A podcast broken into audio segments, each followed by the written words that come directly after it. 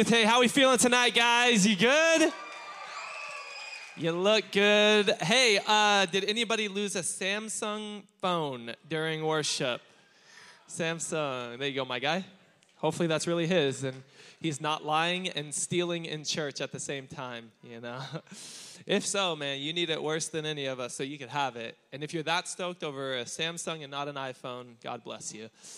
Because real, you know, if you got an iPhone, you're going to heaven. You got an Android, there'll be an altar call at the end of the message tonight. We're hey, welcome to Bridge Youth. Hey, if you got a Bible, go to John chapter 11. If you got a Bible, John chapter 11. We just want to take a quick moment to say an extra special welcome to anybody who's maybe here for the very first time. Somebody invited you, you're visiting, you've come to hang out, maybe you're logging on online for the very first time. We are so stoked you chose to spend some of your time with us. You got a busy life, you got a busy schedule, you got a lot going on, and here you are. We feel so privileged that you would spend some of your time with us.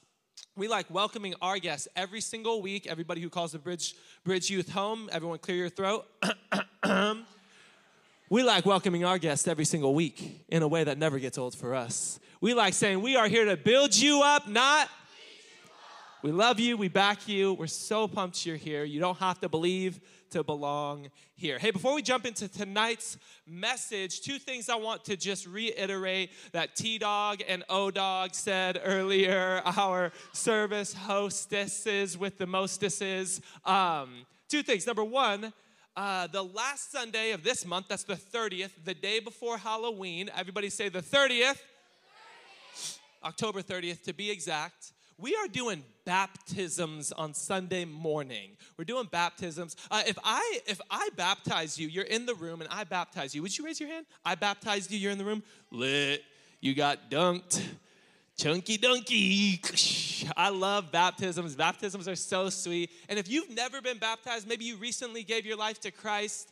Maybe you gave your life to Christ a long time ago. You've been following God for a long time, but you haven't yet taken that step of baptism, I would love to baptize you. It'd be such an honor. And we are doing baptisms on October 30th. Just go online, sign up. It would be super awesome to have you there and to let you be a part of that. The second thing is next week. Somebody say, next week.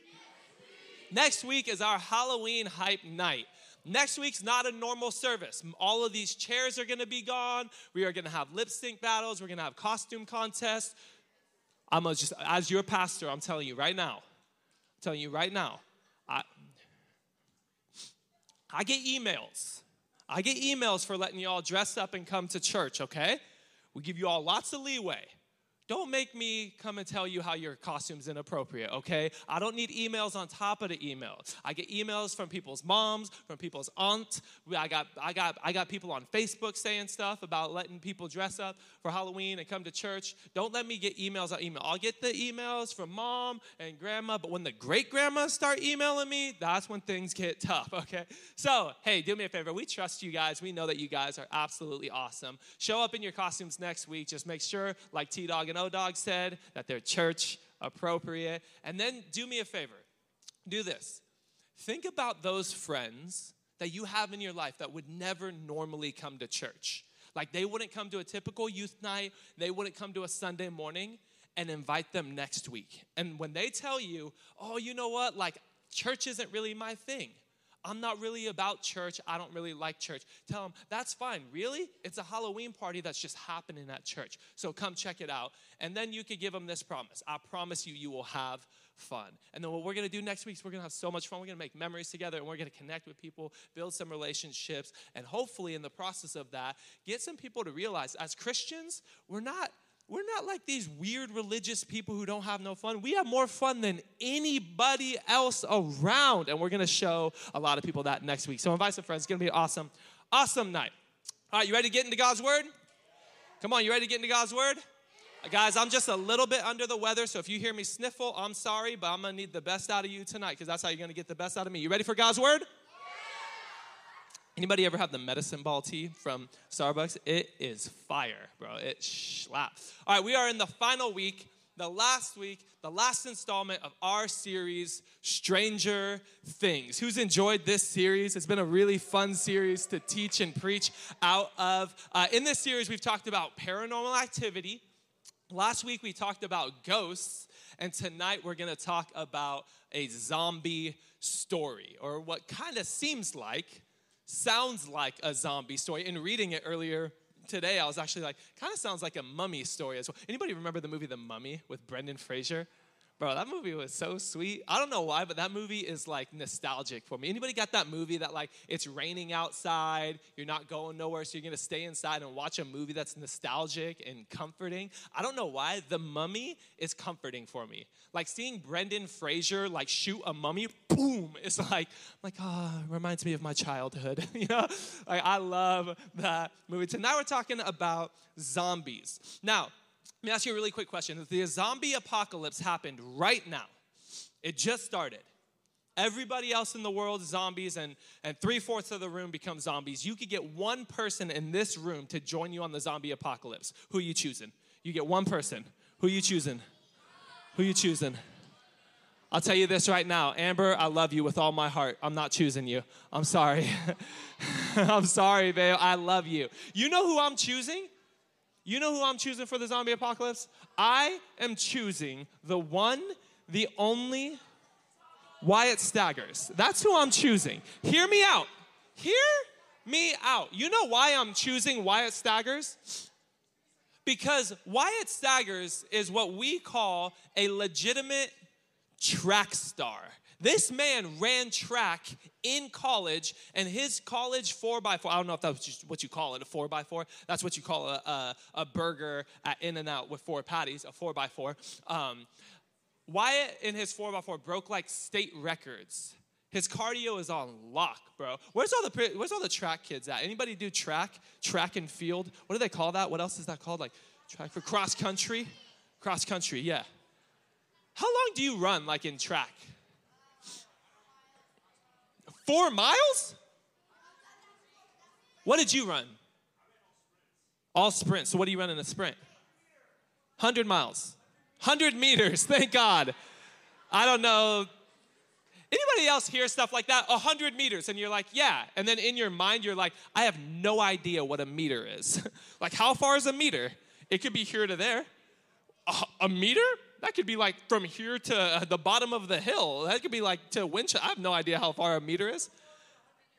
All right, still, like, you ever um, anybody ever like you you track people, cross country people? You ever out and you're running, and then there's that person who wants to show off, and they're running a little bit faster than you. You know, the, and what do they say? They go, on your left. I'm so glad you said, on your left. And you're like, yeah, whatever, buddy. Forget you, all right? Go, on your left. Everybody look at your neighbor, go, on your left. For the zombie apocalypse, I'm choosing the on your left guy, the one with the great cardio.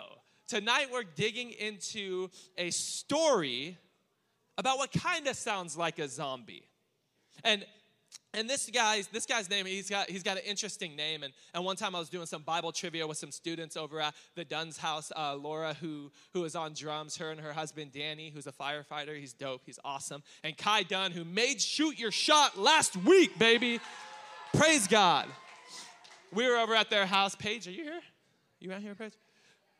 Paige dunn what's up? There you are in the middle. I see you. I don't forget you. I don't forget you. Uh, we're at their house and we're hanging out, and there's some uh, some of our friends over. We're playing some basketball, and then and then two guys they they uh, tied in one-on-one basketball, and we decided to to break the tie with a little Bible trivia.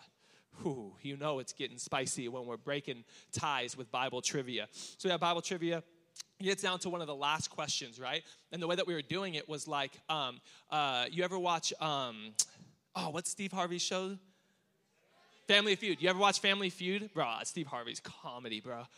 Uh, you ever watch Fam- Family Feud? Ain't boring, bro. Family Feud's comedy. But you see how they have to like whoever hits the button first. We were doing that, except just like whoever smacked the table first, right? And so I asked him this question. I said, "Who did Jesus raise from the dead?" One of the boys goes, "Boom, Ludacris." it's Lazarus, not Ludacris. Ludacris is a rapper Lazarus was a guy who kind of seemed like a zombie because get this, dude was dead, like dead, dead, and then Jesus raised him from the dead. And that's the story we're going to dig in tonight. And we're going to see what it is that we can learn from this kind of zombie type story tonight. If you're taking notes, here's your sermon in a sentence. Everything that I have to say tonight is going to be wrapped up in this one sentence. You ready for it? Look at your neighbor, say, You ready? Look at your other neighbor, say, You ready? Look back at your first neighbor, say, You ready? Even crazier, look at your second neighbor. I'm just kidding. All night, just back and forth. Here's your sermon in a sentence. Maybe one of the most true, relatable, relevant, pertinent sermons in a sentences that I have ever given.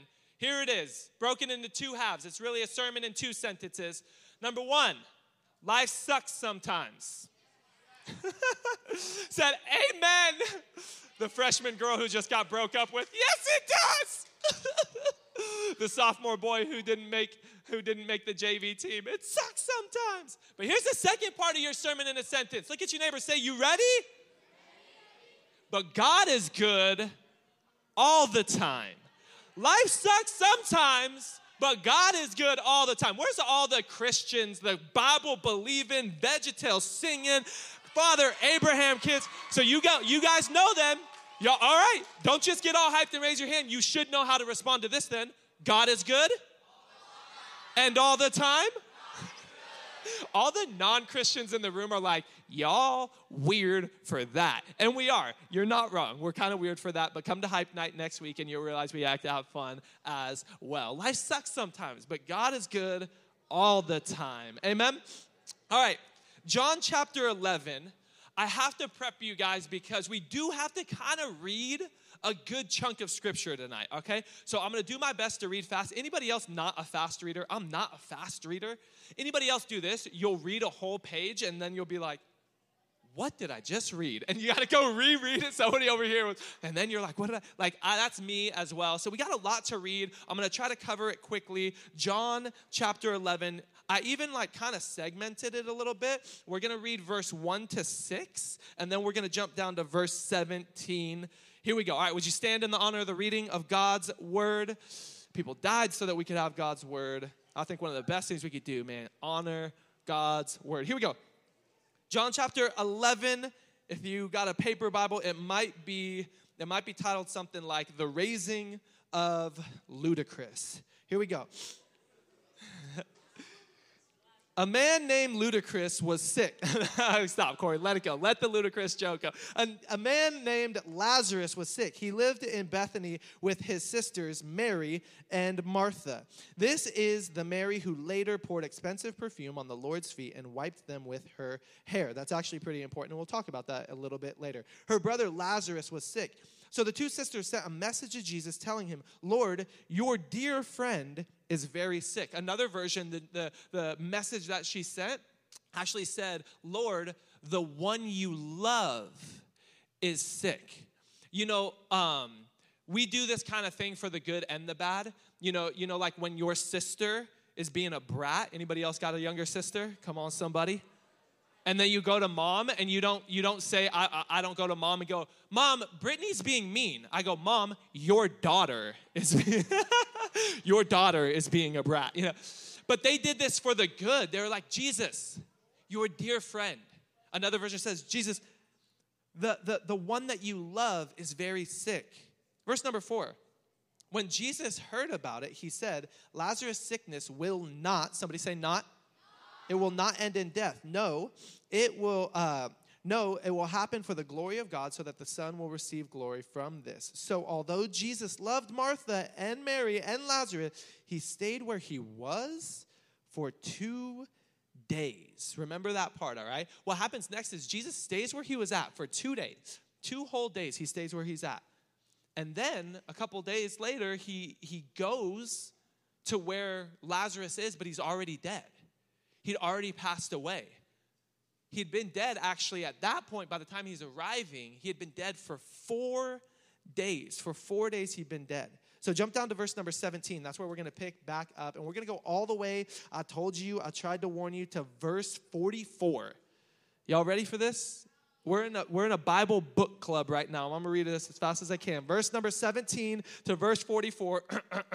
when Jesus arrived at Bethany, he, t- he was told that Lazarus had already been in the grave for four days. Bethany was only a few miles down the road from Jerusalem, and many people had come to console Martha and Mary in their loss. Verse number 20 When Martha got word that Jesus was coming, she went to meet him, but Mary stayed in the house. Martha said to Jesus, Lord, if only you had been here, my brother would not have died. Verse 22, but even now I know that God will give you whatever you ask. Verse 23, Jesus told her, Your brother will rise again. Verse 24, yes, Martha said, He will rise uh, when everyone else rises at the last day. Just really, really quick.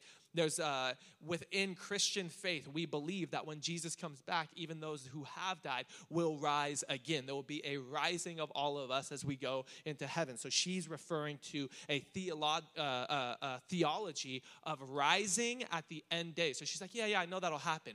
Really long time from now. But she doesn't realize that Jesus is talking about something else. I know that he will rise again in the last day. Verse 25, Jesus told her, I am the resurrection and the life. Anyone who believes in me will live even after dying. Everyone who lives in me and believes in me will never die. Do you believe this, Martha? I love this. In the face of death, the death of her brother, she says, Yes, Lord she told him, I have always believed that you are the Messiah, the Son of God, the one who has come into the world from God. Then she returned to Mary. She called Mary aside from the mourners and told her, The teacher, that's Jesus, is here, and he wants to see you.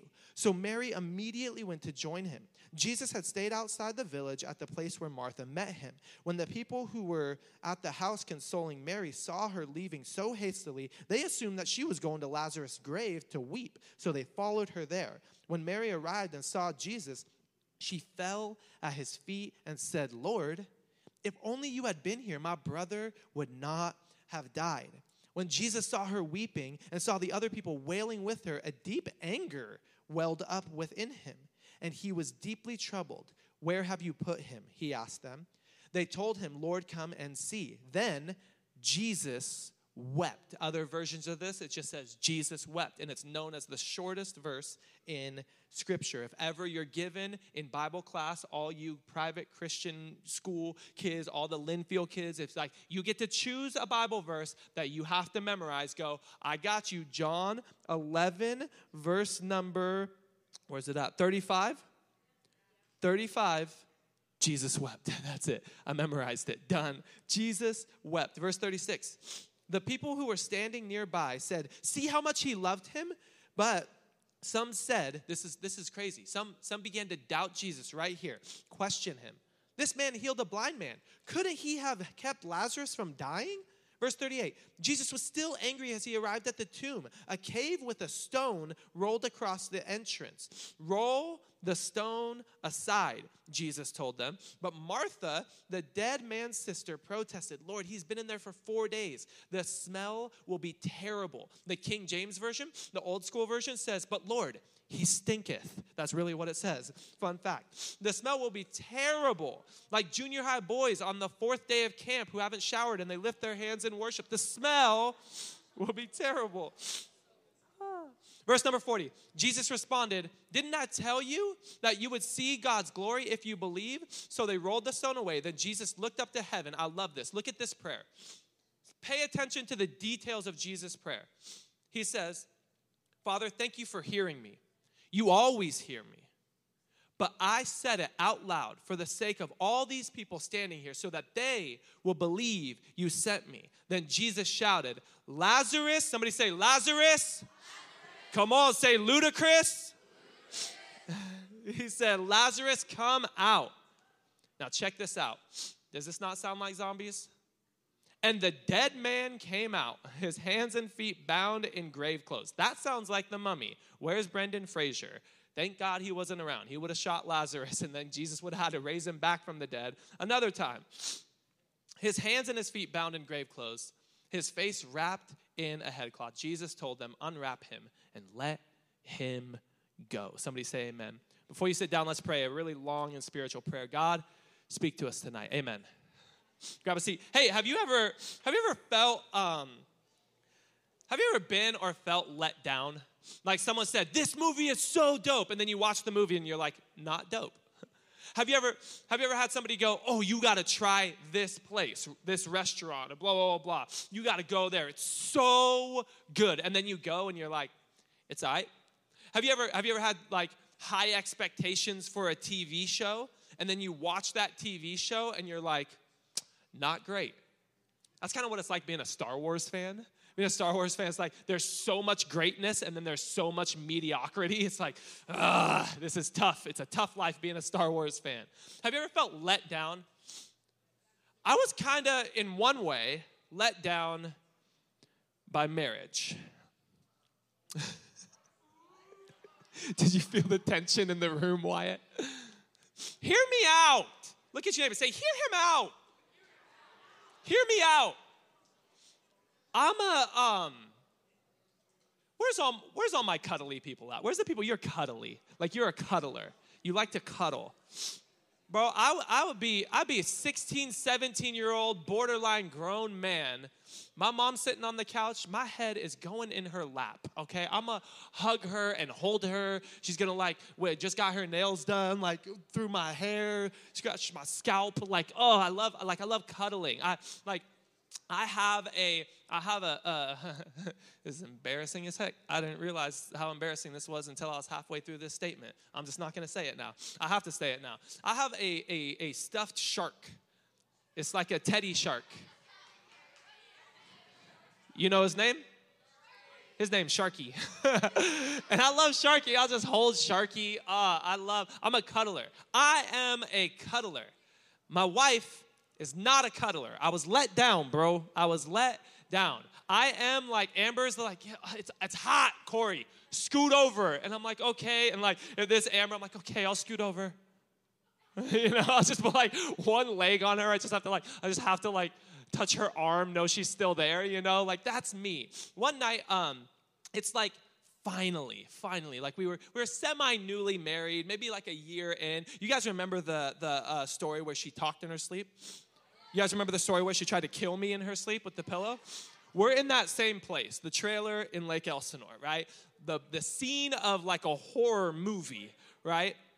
And I wake up kind of in the middle of the night and, and I'm kind of sort of tossing and turning. I wake up and I wake up to, to Amber actually cuddling me. Her arms like this, this on my chest, and she's leaned over like this. And I'm like, this is why I got married. Like cuddles, yes. And then, someone say, and then, and then our air conditioner turned on. You're thinking, what does that have to do with anything?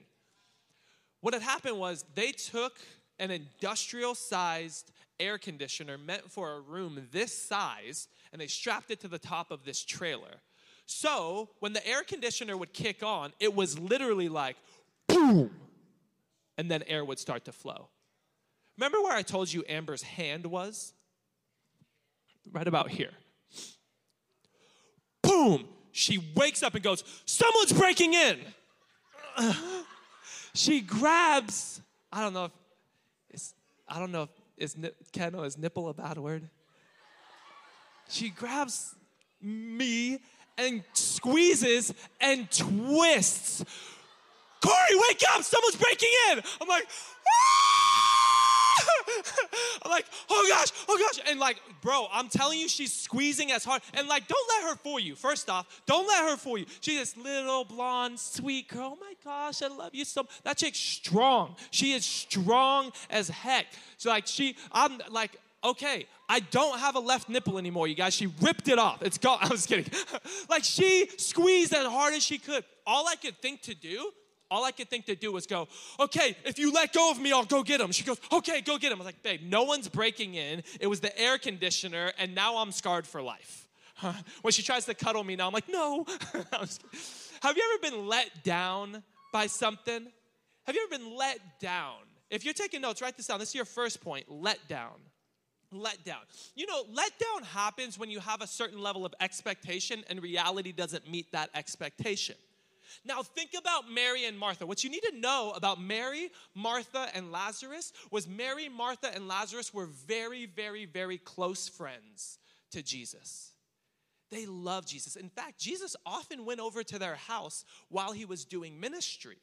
He would go over and then, and then they would make him food and they'd welcome him in and he'd stay the night. He'd get restored and refreshed and then he'd go back out for ministry. They were so close. And in fact, uh, uh, Jesus ended up having a very special relationship with Lazarus.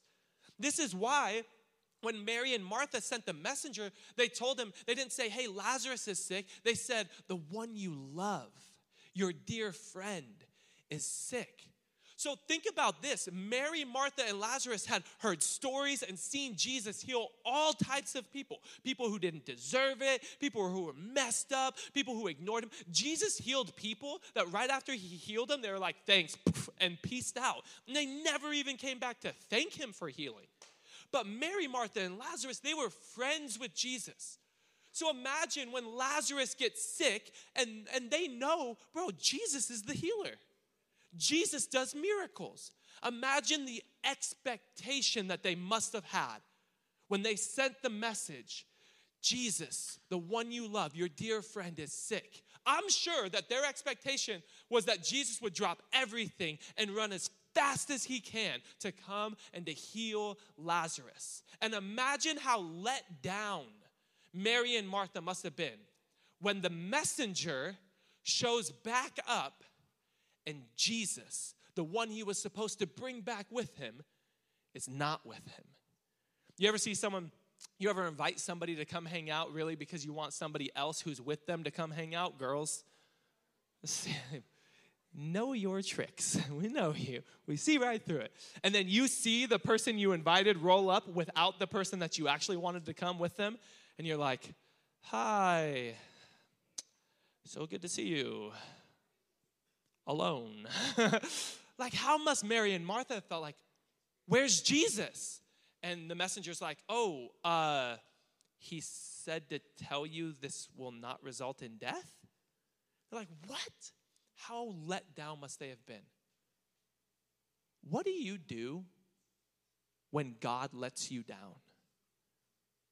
Like we got these songs, right? You're never gonna let, you're never gonna let me down. Like but what about Mary and Martha? Because not only did Jesus not show up, he stayed away for multiple days and Lazarus died. That sounds like a letdown to me. What do you do when God seemingly lets you down? When it really seems like he's let you down. Mary and Martha, they both said the same thing in two different verses. Verse 21, Martha says, Jesus, Lord, if only you had been here, my brother would not have died. Verse 32, Mary says, Jesus, Lord, if only you had been here, my brother would not have died. Here's the thing about letdown letdown is actually a set up for God to do something even bigger. See, here's why. Did you ever notice that in the verse? Did you notice that it said, because Jesus loved Mary, Martha, and Lazarus, he stayed away for two more days. Do you guys remember Bible trivia? You ready? The answer is not ludicrous, just so you know. How long, do you remember, how long was Lazarus dead for? How long was he in the grave? Four days. Great job. I got free Bridge Youth stickers for anybody who knew that. We did order new Bridge Youth stickers that we got to get out there. Bro, I am leaking like a fire hydrant. Ah, God, you raised, you from the dead. You can heal me too. Uh, Four days. This is actually really important. This is something that you could read and you could just move past it. But there's something very interesting going on here. In ancient Jewish tradition, you know what they believed? They believed that God could raise people from the dead, but only up to three days. Can you imagine that? It's like, God, you could do the impossible, but you got a 72 hour window to do it in. Like, God, you could raise the dead, you could do the impossible, but you can't really do like the impossible impossible. You know, like when you say to, like in the hood, in, in, like I know y'all, you guys grew up in the Temecula Valley. You don't know hood talk. Hood talk, if you say things twice, it has a different meaning. You know, when someone's like, "You want to go get something to eat? You hungry?" And you're like, "I'm hungry, but I'm not like hungry, hungry." You know, that has a different meaning, right? Or like, or like, like, hey, should I bring a hoodie? Like, is it cold outside? Like, you know, bro, like it's cold, but it's not cold, cold. You know, it has a different meaning. It's like the Jews in the, uh, the who were God's chosen people, the, the Jewish people in the first century, they believed like, oh God, you could do the impossible, but you can't like do the impossible impossible. And Jesus said, bet. So he intentionally stayed away for four days. Hear me, hear me. Jesus intentionally let Mary and Martha down. You want to know why? So that Jesus could come and shatter all of their preconceived ideas of what they thought was possible. God, you could show up, but only like this. And Jesus said, okay, that's what you, you're gonna limit what it is that I can do? Then I have to let you endure just a couple days of pain and despair and anguish so that when I show up, you can really see that there's nothing impossible for me. Come on, anybody else believe that there's nothing impossible for God? That God can heal, God can raise, God can kinda zombies? All right, like he wasn't eating brains or human flesh or anything, but like he was a dead dude walking around. What do you do when God lets you down? Can I tell you, when it seems like God lets you down, you can trust Him. He's up to something. Come on, say it again. When God seemingly lets you down, let me tell you, you can trust Him. He's up to something. Look at your neighbor, say, You can trust Him. He's up to something. They're not listening, they're stuck up. Look at your other neighbor, the second one. Say, You can trust Him. He's up to something. So Mary and Martha are seemingly let down. And a big part of it was because God's timing wasn't their timing. God, Jesus, come right now. Get here, hurry up. And then Jesus waits. He chills. He relaxes. He sits back. Man, sometimes when we are so anxious and we are so desperate and we are so like, God, you gotta move, you gotta move, hurry up, come on, come on, come on, come on, come on, come on. And God is just chilling. He's like, I'm, it's all right. Like in the storm, when, when the disciples are in the boat and the, the storm comes and it's raging, and they're running around like, we're gonna die. They're freaking out more than I was when Amber grabbed me. The disciples, oh my gosh! And then they're like, where's Jesus? We gotta find Jesus. And they run into like the inside part of the boat, and Jesus is taking a nap. That'd have been Amber. Amber can nap anywhere, bro. She's the nap queen. And they wake him up and they're like, Jesus, don't you even care about us? And Jesus is like, Bro, if I'm relaxing, you can relax too. Can I tell you, God is not nervous. You can trust him, even when it seems like he has let you down. Can I tell you? Can I tell you, when, when God lets you down, look up. I love the song uh, that says, I will look up. There's a verse that says, I'll look up to where my help comes from. When you think, when you think, look at your neighbor say, You thought? When you think that God lets you down, look up and tell him, God, I still trust you because life sucks sometimes, but God is good and all the time. Amen. No, but Pastor Corey, here's the thing. Here's the thing. I'm not feeling it. I'm not feeling it. You know, like, I don't feel God's presence. I don't feel like God's coming through. I'm not feeling it. Sis, what do your feelings have to do with anything? Sis, what, sis, sis, when your mom tells you to take out the trash and you go, I'll do it in a minute. And she goes, Is that attitude? I don't, I didn't feel like I was giving you attitude. She'd be like, Well, you're about to feel my hand across your butt, is what you're about to feel. Shout out to all the kids that still get spanked. Whoop whoop. some, some people like, excuse me, my parents do not spank me. I know, we can tell. like, like, like, like, try running a stop sign, and when the cop pulls you over and says, You're getting a ticket, you ran the stop sign. Go, I didn't feel like there was a stop sign there. What do your feelings have to do with anything? Can I tell you tonight, young person, in your most desperate moment, in the dark times, even when a loved one, someone close to you dies, passes away, sometimes it seems like death is the hardest of all situations in life. Even in those moments, do not elevate your feelings over God's faithfulness because life sucks sometimes, but God's faithful all the time. But I'm not feeling it. That's okay. You don't have to feel it. You don't have to feel. I was talking to a student earlier today. I told him, here's the thing. Here's some of the best life advice I could ever give you. Choices lead, feelings follow. Your choices lead, your feelings follow. You choose to say, I'll look up. God, I still trust you. God, I feel like you've let me down. I remember when my grandma died, I felt like God let me down. I felt like God failed me. But I said, God, I still trust you. I know you're still faithful, and I know that sometimes life is hard, but I know that you're always beside me. You're always with me. Beware, because here's the thing about being let down disappointment leads us to default. Write that down if you're taking notes. Disappointment leads us to default. Go read the Old Testament. Every single time the Israelites, they felt disappointed, they go, let's go back to Egypt. Let's go back to the place where we were enslaved for 400 years.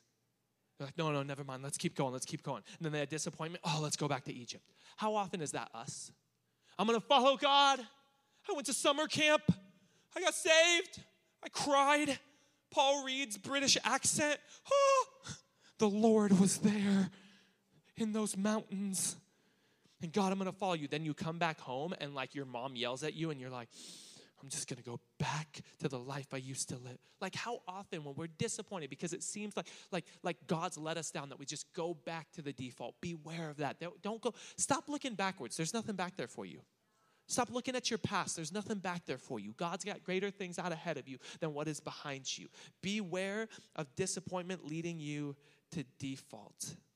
My last point is the band heads up and we start we start shutting this thing down.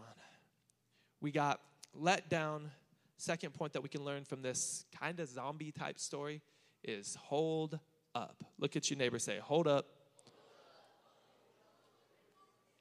Hold up. In the midst of death, Lazarus died.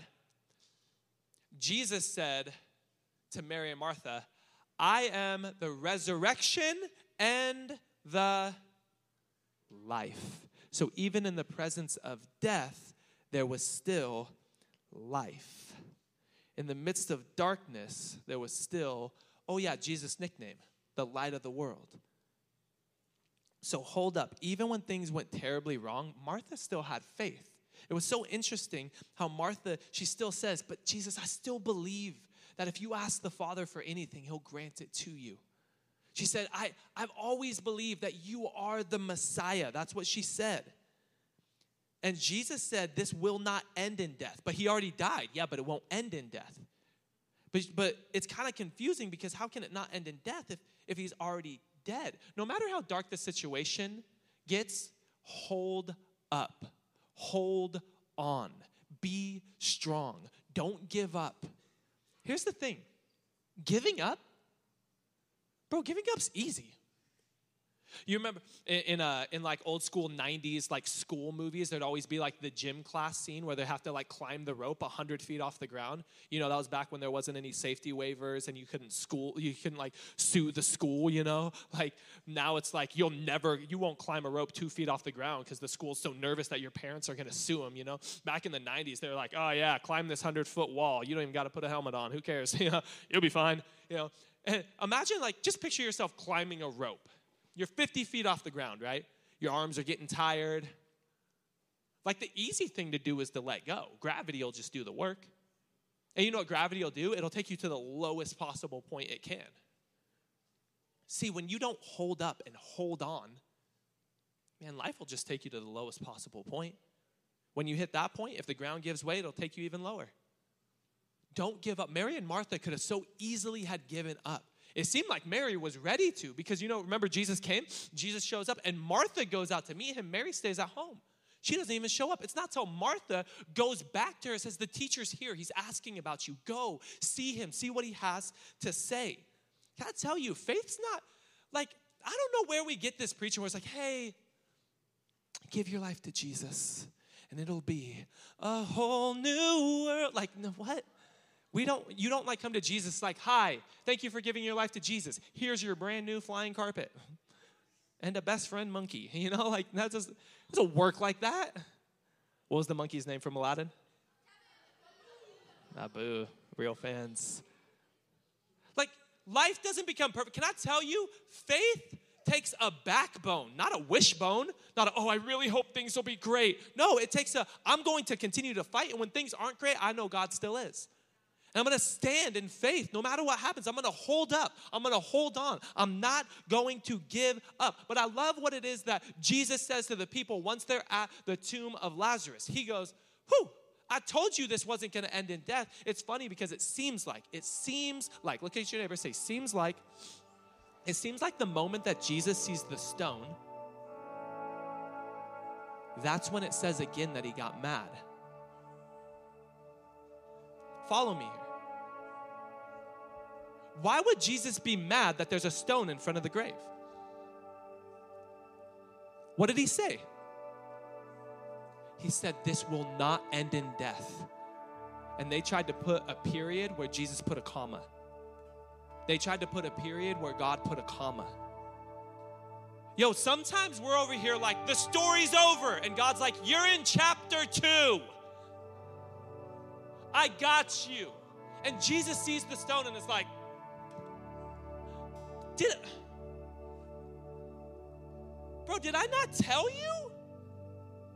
Oh man, like the Holy Spirit speaking right now because I didn't even think about this earlier.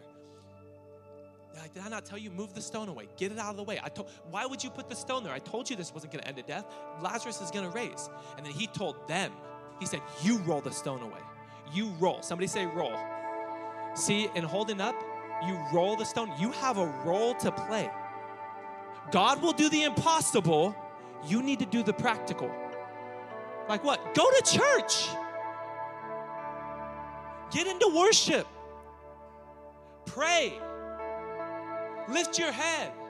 Read your Bible. Get the heck off TikTok for like five minutes, bro.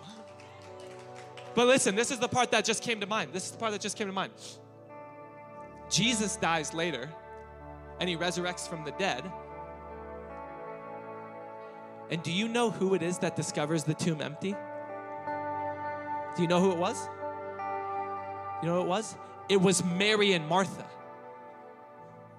Because one time they rolled a stone in front of a grave, and Jesus said, Why'd you even put that there? Lazarus raised him from the dead. And, and God came through for them. And so then when it happened later, they go, Oh, we've seen this before. We know how this story ends. Why'd y'all even put the stone there? When you're in the middle of a dark situation, a desperate situation, when life is hard, when it seems like you got nobody, no one, and nothing, look back to how God has been faithful because then what's gonna happen? You're gonna show up at the next grave, you're gonna show up at the next death, you're gonna show up at the next trial, not with despair, but with faith, knowing life sucks sometimes, but God's good all the time. He's always faithful. So hold up. Look at your neighbor, say, Hold up. Hold can we do this real quick, tech team? Um, I'm gonna need to do this actually in reverse order. Let's see. Can um, is that Ethan? Ethan, would you come here? Come on stage for me real quick, Ethan. Love Ethan. He's one of our one of our youth team guys. He helps us do photos and videos and all that. Tech team, can we do this? Can we can we like black out all the front of house lights? You can leave the LEDs on, but black out the front of house lights for me. Uh, yes, there we go. Um, I'm putting tech team on the spot. I have no idea what these are called, but whatever these are, is it possible to to expars? Hex Jackson's whispering things in my ear that I don't know anything about. have a microphone and a Bible. That's as far as my expertise goes. Um, all right, Ethan, can you stand like right here in front of the table? All right, look this way. You're gonna want to close your eyes. This is really bright. Face this way though.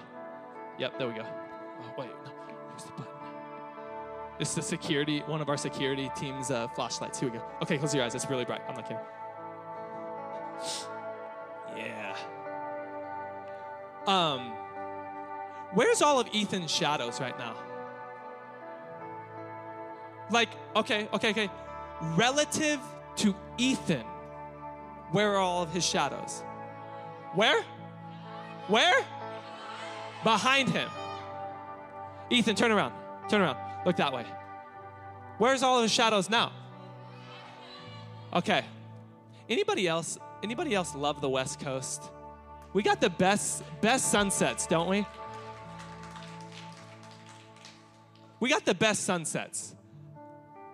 We ain't got no sunrises. It just gradually gets brighter around here. Because where does the sun rise?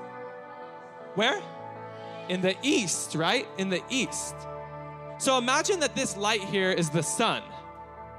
As Ethan's faced and oriented and navigated his whole life away from the sun, where are all of his shadows? Where? Ethan, turn back around. Now that he's facing the sun, where are all of his shadows? Man, for some of you, all the darkness in your life is not because there's no hope, it's because you're facing the wrong direction. You just need to turn towards the sun. Which direction does the sun come up in? East. Did you know? What are all the directions? There's there's north, south, east, west. You said west? I thought you said west. Oh, you said east? I thought you said west. Bro, you're rest in peace to your pupils, Ethan. Do you know what the word north means? In the original language that where it comes from, in the in the um, the Anglo-Saxon, Latin, I don't know. The word north means, catch this, on your left. Scripture says that God holds us in his righteous right hand. Come here, Ethan. if I'm holding Ethan in my, there you go, sorry guys. If I'm holding Ethan in my right hand, then I am on his, I am on his. Thank you, Ethan. Hey, everyone, give it up for Ethan. There's a strobe. Look up. Because as you orient your life towards the sun and every single bit of darkness in your life falls behind you, God is your true north.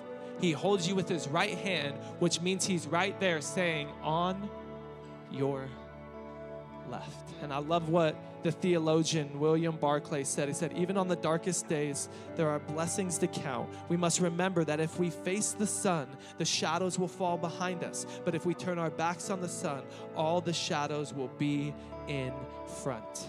I know that life sucks sometimes, but God is good all the time. He was good to Mary, He was good to Martha. Even in death, He was good to Lazarus. Now, here's what you need to know about this zombie story Lazarus was not a zombie. I know, he said the dead man came out walking. It sounds like zombies. But the reality is that you and I are the real walking dead. Here's what I mean. Quick, before we end the night, quick salvation teaching. God did not come to make bad people good. He came to bring dead people to life. But Corey, I'm not dead. Right, you were born once.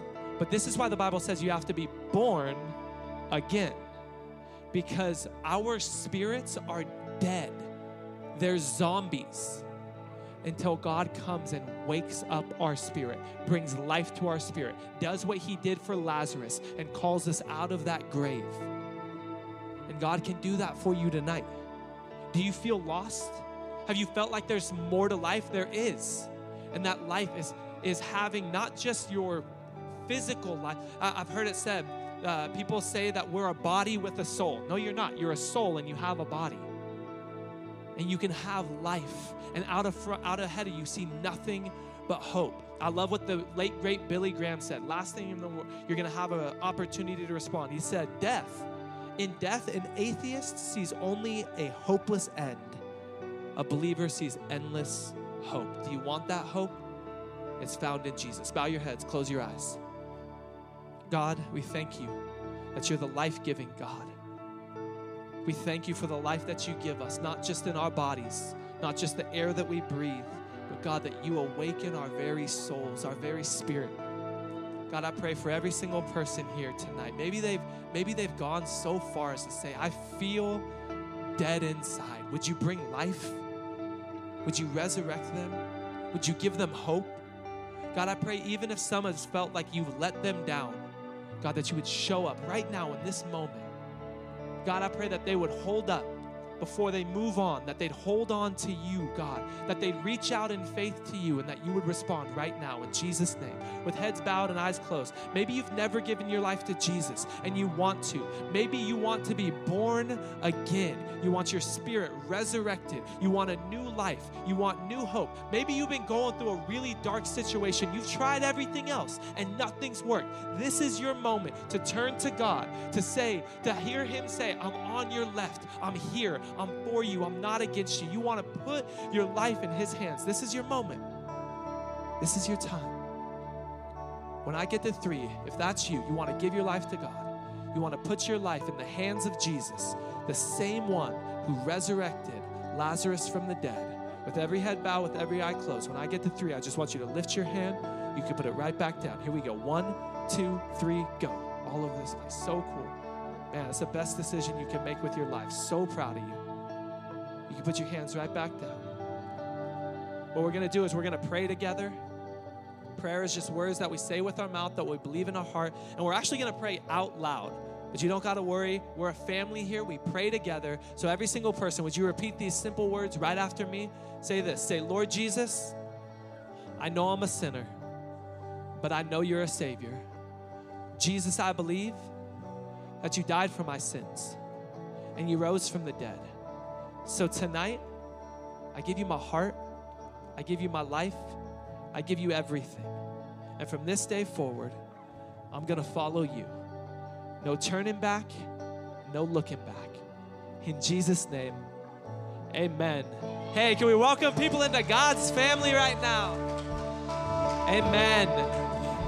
Hey, if you just prayed that prayer, you just raised your hand, you just wrapped your heart around those words, can I tell you that is the best decision you could ever make with your life? I promise you that. And and we really feel like this is not the end of the journey, it's just the beginning, and we want to walk the next week of your faith journey out with you with a free gift that we have something called the next 7 days. There's 7 videos that'll answer some of your questions. They'll help kickstart you on your journey of faith, your relationship with Jesus, and you can get it in a really simple way. Just go to our Instagram at bridge YTH underscore and DM us the words next seven, and we'll handle the rest. If you don't got Instagram, come find me, come find Amber, any one of our team members. Tell them, hey, I want the I want next seven days, but I don't have Instagram. We'll find another avenue to get it to you. One more time, can we welcome people into God's family? Hey, nobody distracting anybody. Would you stand up? Would you head to the front? We're going to conclude in a moment of worship. And and as you head up, I kind of want to I want to look back at two moments from this girl Mary. Mary had two very interesting moments, one of which was referenced towards the beginning of our story, where she sat at the feet of Jesus and she poured some perfume out on his feet as a sign of worship to him, as a sign of thanksgiving. And I know for us, that's kind of like, that'd be kind of weird. Like, what are you doing in such close proximity to my dogs? Like, back up. Why are you so close to my bare feet? But in this day and age, this was such a sign of, of like reverence and hospitality. And she had this moment at the feet of Jesus. But this came after she had a moment where she went to Jesus, bawling her eyes out, crying out to him, My brother is dead. Jesus, if only you were here. She was let down. She was hurt. She was heartbroken. She was devastated. And she cried out to Jesus. A few chapters later, her brother's back to life. And she's thanking him. She's telling him how much she loves him. She's having this amazing, intimate moment with him. Which of those two scenes resonates most with you right now? Do you have an impossible situation in front of you? Is there something that you're like you're like heartbroken about? Are you in a tough season of life where you don't know what's out ahead of you? You're unsure. You have a bit of instability and insecurity and maybe you're a little scared, you're worried. Can I tell you the best possible response you could have is the one that Mary had. Jesus, and can I tell you, when we pray, when we have, when you have moments with Jesus, be honest with Him. I love the way Mary talked to him, the way Martha talked to him. Jesus, where were you? I feel like if they went deeper into the conversation, they'd be like, Jesus, we saw you show up for everybody else. Why not us?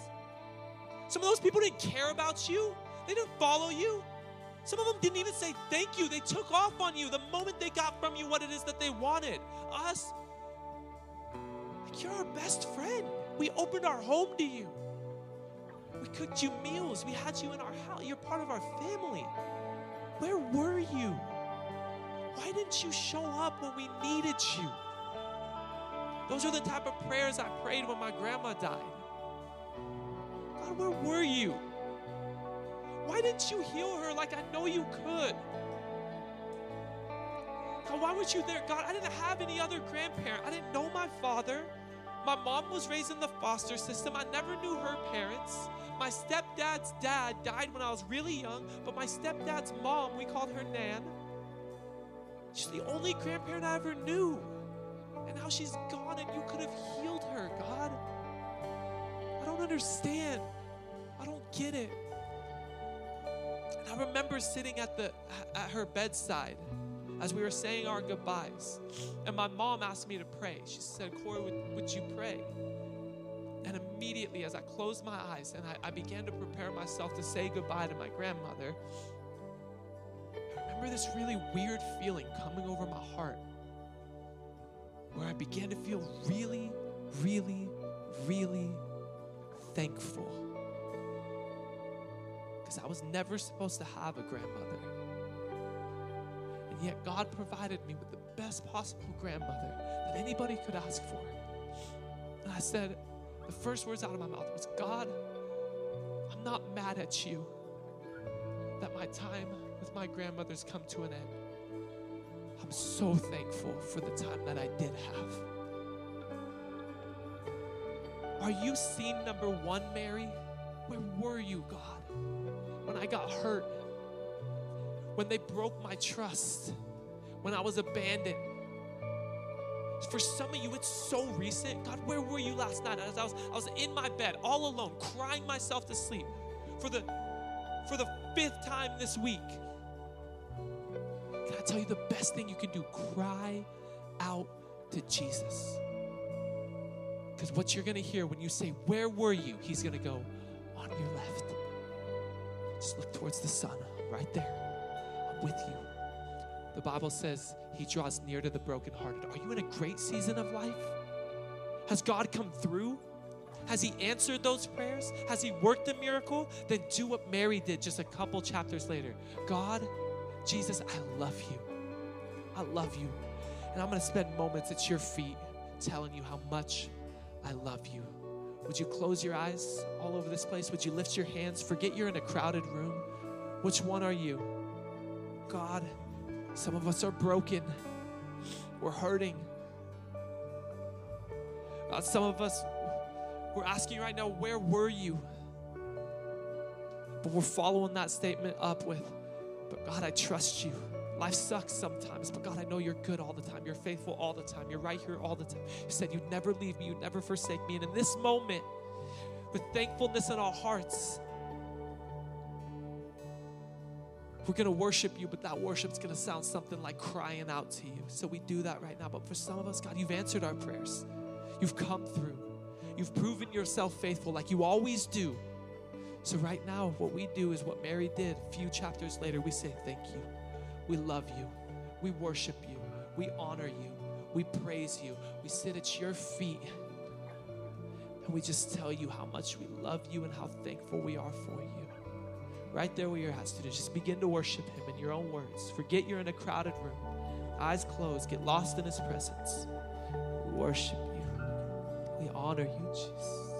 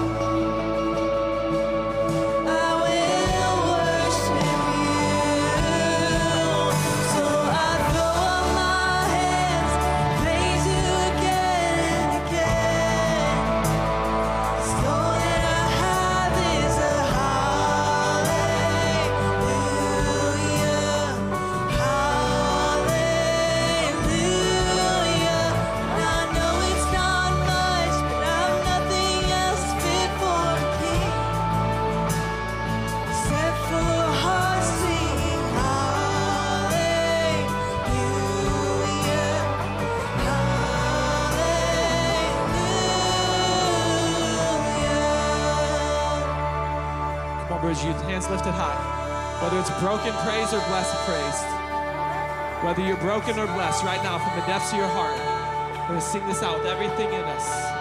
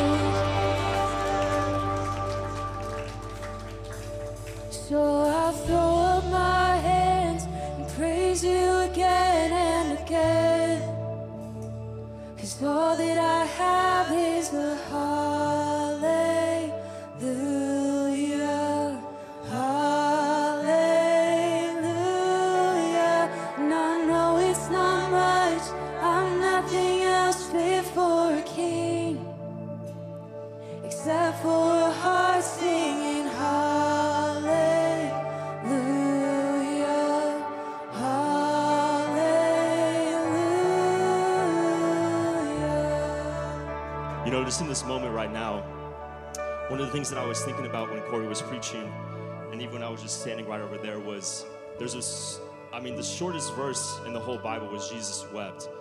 But I feel like within that moment, it's so short, but yet it's so beautiful in how it was written. Because a lot of times we talk about how, how Jesus, while he was here on this earth, was 100% God, but we don't talk a whole lot about how he was also 100% human as well. And so Jesus is having this moment with Mary, and he sees her crying and weeping. And within that moment, instead of Jesus responding in a way that was emotionless, he starts to weep with her. And this weeping is not just like a single tear, this is like tears falling down Jesus' face. And Jesus already knew what he was about to do. He knew that he was going to call Lazarus out of the tomb. He knew that he was going to raise him back from the dead, and the whole problem, the whole situation was going to be solved. But yet, in that one moment, right before he ever answers the prayer, Jesus relates with Mary. Before there was ever a resurrection, there was a relationship that happened. There was a moment that Jesus had with Mary. Even though he knew that he was about to answer the prayer, he chose to weep with her. He chose to cry with her. Can I tell you that when you pray to God, when you are in agony, when you have your own weeping moments, Jesus is not looking at you emotionless. Jesus is weeping with you because he's close to you, because he loves you, because he cares about you. I'm so thankful that we do not just serve a robotic, emotionless God, but we serve a God who is close to the brokenhearted. We serve a God who rejoices with those who rejoice and who mourn with those who mourn. So when you have those moments and when you think that it's all just you, it's you by yourself, you're the only one that's crying, you're the only one who knows that you're having this moment, Jesus knows exactly what you're going through because he went through it too. Jesus knows the hurt that you feel because he felt it too. Jesus knows the emotions that are stirring up inside of you because he felt those exact same things too. And so when we have those moments, I feel like that brings us so much peace because it's not just me going through it. I know that it's Jesus who's going through it as well. And before Jesus resurrects that thing that's dead inside of my life, before he resurrects my peace back to life, before he resurrects that relationship, that family member inside of my life, he wants to relate with you first. Because Jesus knows what you feel, Jesus knows the emotions that you're going through. And for some of us, inside of the room, you just gave your life to Jesus. You're like, who is this guy? I'm still learning. Can I just tell you, he is a God of relationship. And he wants to be close to you. He wants to be near you. He wants to have intimate moments with you because he loves you, because he cares about you, because he has compassion for you because he sees things inside of your life that you can't see that he's doing. And it's just amazing just to be a part of it. And so, if you did give your life to Christ, I just want to echo what Pastor Corey was saying. You just made the best decision ever. You are stepping into something new.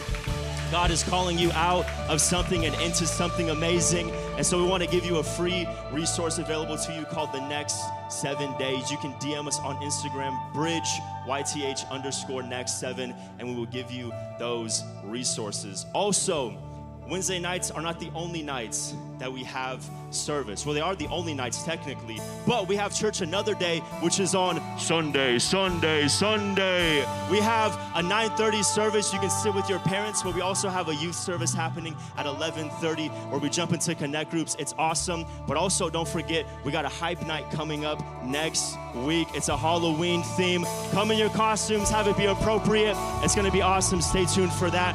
Have a great night, y'all. See you guys here on Sunday.